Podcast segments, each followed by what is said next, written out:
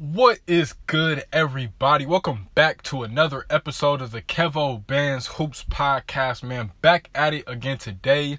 Tuesday, April 6th. Man, I hope all you guys are doing well out there today, man. Hopefully, all you guys are staying safe as we continue to navigate throughout this coronavirus pandemic, man. Hopefully, all you guys are just feeling good, conquering this week. If you had a slow day, I hope you have an even better day tomorrow. If you're not feeling too well, I hope you feel better as this week progresses, man. Just keep grinding, keep doing your thing, keep chasing your goals and your dreams, keep pushing, and just don't stop, man. Don't listen to the negativity, don't listen to the BS, don't listen to all the people trying to sidetrack you. Focus on the things that are important in life, man. Your time is short, and more importantly, your time is precious. So don't waste it on pointless things that won't matter in five minutes, let alone five hours. So just keep pushing, keep doing the right things, man, and everything is gonna work out for you at the end of the day. And of course, we are still demanding justice for Breonna Taylor. We are still demanding justice for Elijah McClain. We are still demanding justice for George Floyd. And we are going to continue to demand justice for anybody that has been a victim of police brutality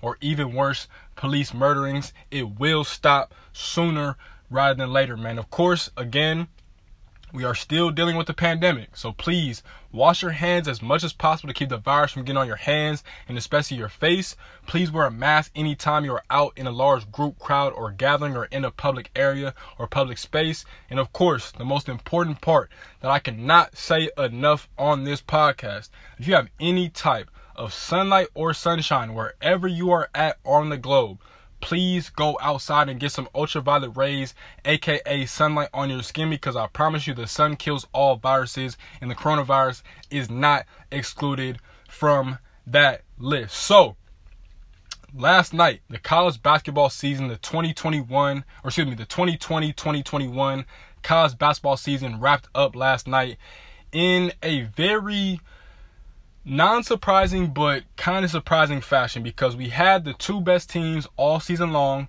Baylor take on Gonzaga, excuse me, and the Bears absolutely, no pun intended, put the pause on Gonzaga. They won by a final score of 86 to 70. Now, getting into the box score real quickly for Gonzaga, the only player who really played good for them was Jalen Suggs. He had 22 points. And for Baylor, you had Jared Butler have 22 points, 7 assists, and 3 rebounds. MaCio Teague had 19 points. Davion Mitchell had 15 points, 5 assists, and 6 rebounds. And then Adam Flagler had 13 points.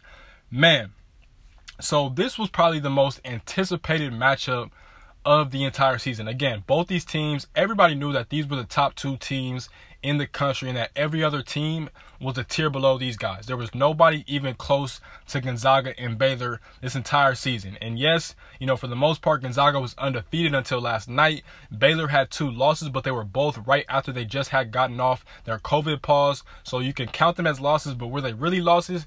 Yeah, but at the same time, they weren't really because it's hard to get back into the thick of things when your program just goes on pause completely in the middle of their season. But nonetheless, though, as the game was starting, literally when the refs were putting up the jump ball to get the game started and tipped off in Indianapolis last night, I could just sense that Baylor looked like the better team. Like they just clearly looked like the better team. And that's exactly what happened. They had the better athletes. And honestly, like Gonzaga just looked completely lost. They had 14 turnovers last night. But my thing was Baylor guard Baylor's guard play was better than Gonzaga's guard play. That's really what it came down to. And of course, you know, Jalen Suggs had two early fouls that was really costly for the Zags. But what it is, when you're facing this Baylor team, you have to understand it's just like when I mentioned Jim Boeheim's 2 3 zone at Syracuse.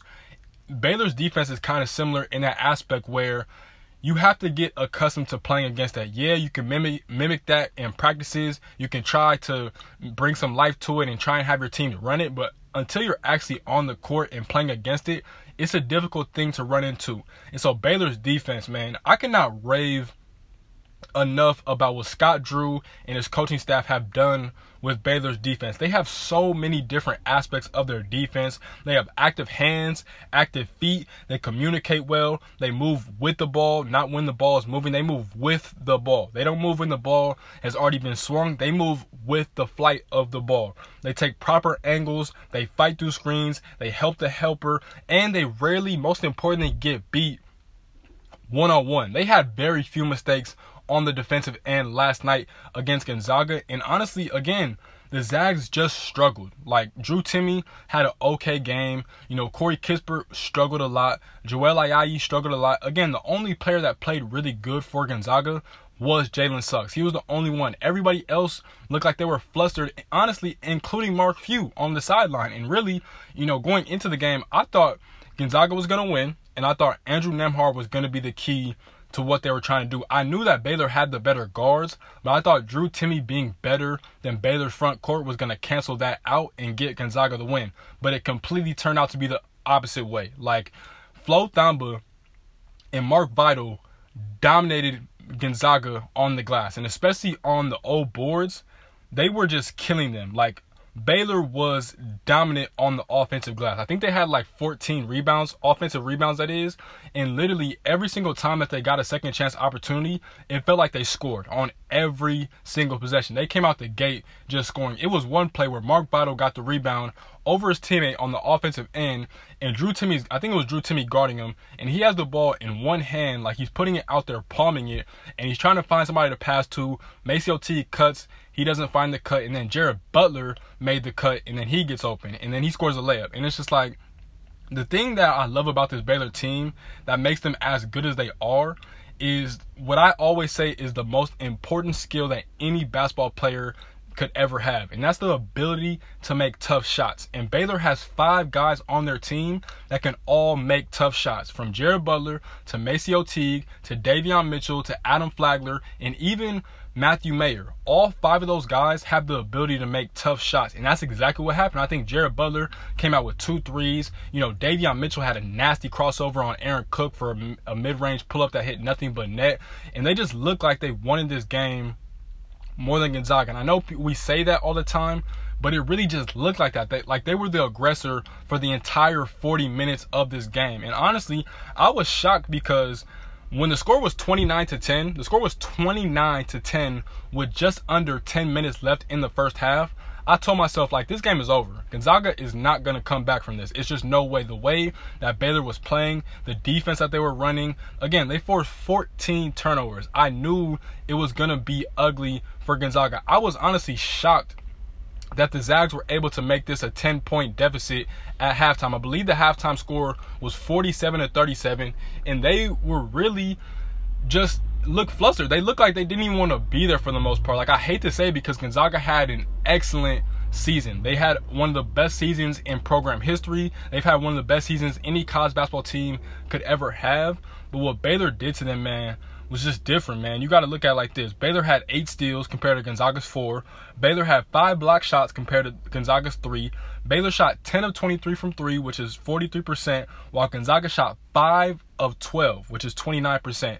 The Zags did not shoot the ball well whatsoever last night. I think Jalen Suggs had two threes. I think Corey Kispert had one early when he made the score like 11 to 4. But outside of that, nobody was shooting the ball well. Like even Drew Timme. And we all know when things got rough for Gonzaga this season, they put the ball in Drew Timme's hands and they expect him to work out and get a bucket. That was not the case last night. I think Drew Timme had 12 points. He played cool on the offensive end, but defensively, man, that was a game that Drew Timme probably wants to forget rather soon because he was getting cooked, especially in the pick and rolls.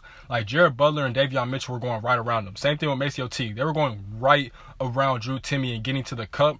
And Gonzaga just simply had zero answers for that. Like the the Bears guards, Baylor's guards are all physically bigger, they're stronger, and they're faster than every single guard for Gonzaga. Like Jalen Suggs was the only guy that looked like he was composed, that looked like he was trying to will his team to get this W. Everybody else, man, it was just a bad night for Gonzaga. And I'm not going to discredit them. I'm not going to say they suck. I'm not going to say that Mark Few's an overrated coach. Anything like that. Like Baylor was just clearly the best team in college basketball this year, man. That's all it really comes down to. Scott Drew has done an excellent job with this group defensively, man. Um, I, I, can't rave enough. Again, I can't rave enough about him because they do so many good things. But offensively too, like he lets his players be great. Davion Mitchell had so many different isolation situations throughout the course of this tournament that it was fun. You know, they put Jared Baylor, or excuse me, Jared Butler in pick and roll situations. They let Macy Teague get his shots off, whether that's set shots or off the dribble or off the you know pin down screens. They they um they let their best players be their best players. They run their offense through their best players. They don't really have a system on the offensive end as, you know, they do have a system on defense, but offensively they just run it through whatever their personnel is. And I think that's a really good key to success and I respect them so much for that. And then you got guys off the bench like Adam Flagler, Matthew Mayer. You know, they have so many different things and it's just like they're just they was just locked in, man. Like it was an ugly national championship game. It wasn't terrible. I just expected the game to be much closer than what it was. Again, it just felt like Jalen Suggs was the only guy on offense who could get anything to go for the Zags. Everybody else, man, just struggled. And I hate to say because they had such a great season, but that's just what it came down to. That Baylor had more guys that can make tough shots. They have more guys that are better defensive players, and they rebound the hell of the ball because they be they send three guys to crash the offensive glass if they if they miss a shot. Usually, that's a, a recipe for disaster for most teams. For 99% of teams in the country, country, that's a recipe for disaster. You know why? Because if you send three guys to try and get an offensive rebound, usually the other team is going to get the defensive rebound and get an early advantage in transition for their offense, which is either going to end up being like a four on two or a three on one or whatever the case may be. And usually that's what happens. But the way that Baylor rebounds between Flo Thamba, Mark Vital, you know, Tchamwa, I believe is how you pronounce his name. Everybody's such a physical rebound. Even Davion Mitchell is not afraid to get under the rim and get a rebound. And so it's just like when you have that combination of dogs, pure athletes, scorers, playmakers, it just results in what happened last night. Baylor got their first championship since I think like 1940. So really their first championship in program history, man. So congrats to them. They had an excellent season. They're going to produce multiple NBA players from this team.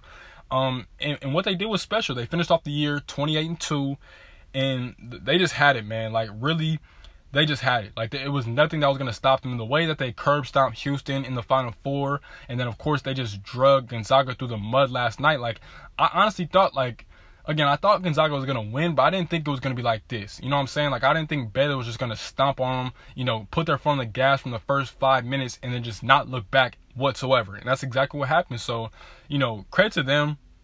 You know, credit to Gonzaga. And with Gonzaga, man, like I'm I'm tired of people saying that Mark Few is overrated, that Gonzaga is not a good program. Like Mark Few is a Hall of Famer. Mark Few is a all-time great coach. I know he's missing that national championship, but I do think one day down the line, very soon, he is going to get that national championship. You know why? Because he's clearly running the right system. And I always say the thing that I love about Gonzaga is that they have an everybody eats type offense. Now, what do I mean by that? I mean that the guards get to create. The perimeter players get to score. The post players, the big man, get to score just as well. So everybody gets to eat on their offense. And think about it. Gonzaga has been in two national championship games within the past four years. They were in there in 2017 versus North Carolina where they lost, and they were in it last night, of course, against Baylor where they lost. So Mark Few is clearly doing the right things to make Gonzaga a successful program. He's clearly doing the right things to get them deep into the tournament year in and year out. I think I've seen a stat where they've been in the Sweet 16 for the past six years. That's a huge honor, and I know people love to knock teams because they don't have a national championship, but that just goes to show that winning a national championship is hard. It is not an easy thing to do. That is a task. To win six games in a matter of three weeks is very, very tough, especially when you got these quick turnarounds where you got to beat a team one night and you got to quickly forget about that win and focus on the next team and keep moving on and surviving and advancing. It's not easy. And that's why I want to give a lot of love to Baylor's program for everything that they've been through, you know, coming up short a couple different times. You know, they've had really good players from King McClure to Taurean Prince. You know, they've had some really good players go through that program. Rico Gathers ended up being in the NFL. So, you know, I'm very happy for Scott Drew. Scott Drew is one of the most underrated and just one of the best coaches, period, in the game. And I got to give him his, his respect and credit for what he's built and still building at Baylor because it's special. Like Baylor, we all know is a football school first. Any school in Texas, university, major university at that, is a football school first. From the Texas Longhorns, Texas Tech, you know, B, uh, excuse me, Baylor, TCU, whatever school in Texas, it is a football school first and foremost. But what Scott Drew has done with his Baylor Bears program is phenomenal. And for them to get the win and to capture that national championship after everything that every single team has been through, from coronavirus to testing daily to, you know, being in weird situations that you never thought you'd be in to being in a bubble in this tournament in Indianapolis, is special. So, you know, going back to Gonzaga though, like I do think Mark Few is going to win a national championship very soon. I think it's only a matter of time. He's still an elite head coach. He just has to get there. You know what I'm saying? Like he's he's been to two national championships now and the past couple tournaments they've lost to Big 12 teams. And I think that's the thing with them is the conference. I know a lot of people like to knock the WCC. Yes, like let's be honest, it's not as good as the major Power 5 conferences. That's a fact.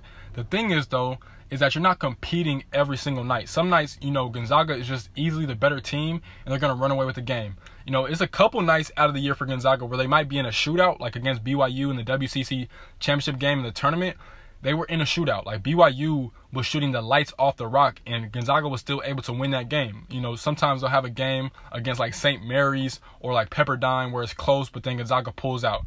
Um, or even like LMU, you know what I'm saying? They'll have a close game with those type of teams and then pull it out. But when you're a Baylor, you got to think, think about all the good teams that were in the Big 12 this season. It's so many good teams. Like you can make a case that the Big 12 was the best basketball conference in the country this year. I would probably take the Big 10 just slightly over the Big 12, but I could definitely understand your claim if you want to say the Big 12 was the best basketball conference because you had West Virginia, you had Oklahoma, you had Oklahoma State.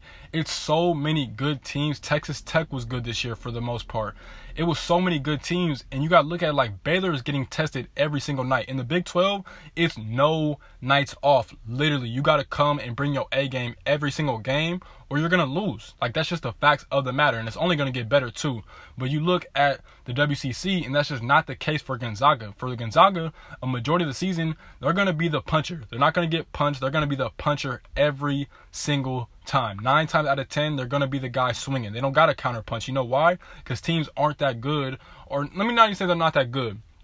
They're not on that elite level that Gonzaga is on in the WCC. And that's credit to what Mark Few has built with that program. But at the same time, you got to understand if you were in the Big 10, the Big 12, the ACC, you'd be much more battle tested and ready for the tournament. And again, though, they do have six straight Sweet 16s. They've been in the national championship game twice in the past four years. That is a testament to what Mark Few has built at Gonzaga. But ultimately, it comes down to you need to be more battle tested in the regular season if you want your teams to go all the way and win it all. And let's be honest though, Baylor was the best team in the country this season. They were actually supposed to play Gonzaga, I believe, like around this time four months ago. That game was sadly canceled because Baylor had COVID 19 issues. That's when they went on their pause, and that game didn't happen. It was supposed to get postponed. And of course, it happened last night in the national championship game. But, you know, Jalen Suggs, man, he had a phenomenal rookie, or excuse me, freshman year. He's going to be a top three pick in the NBA draft this upcoming summer.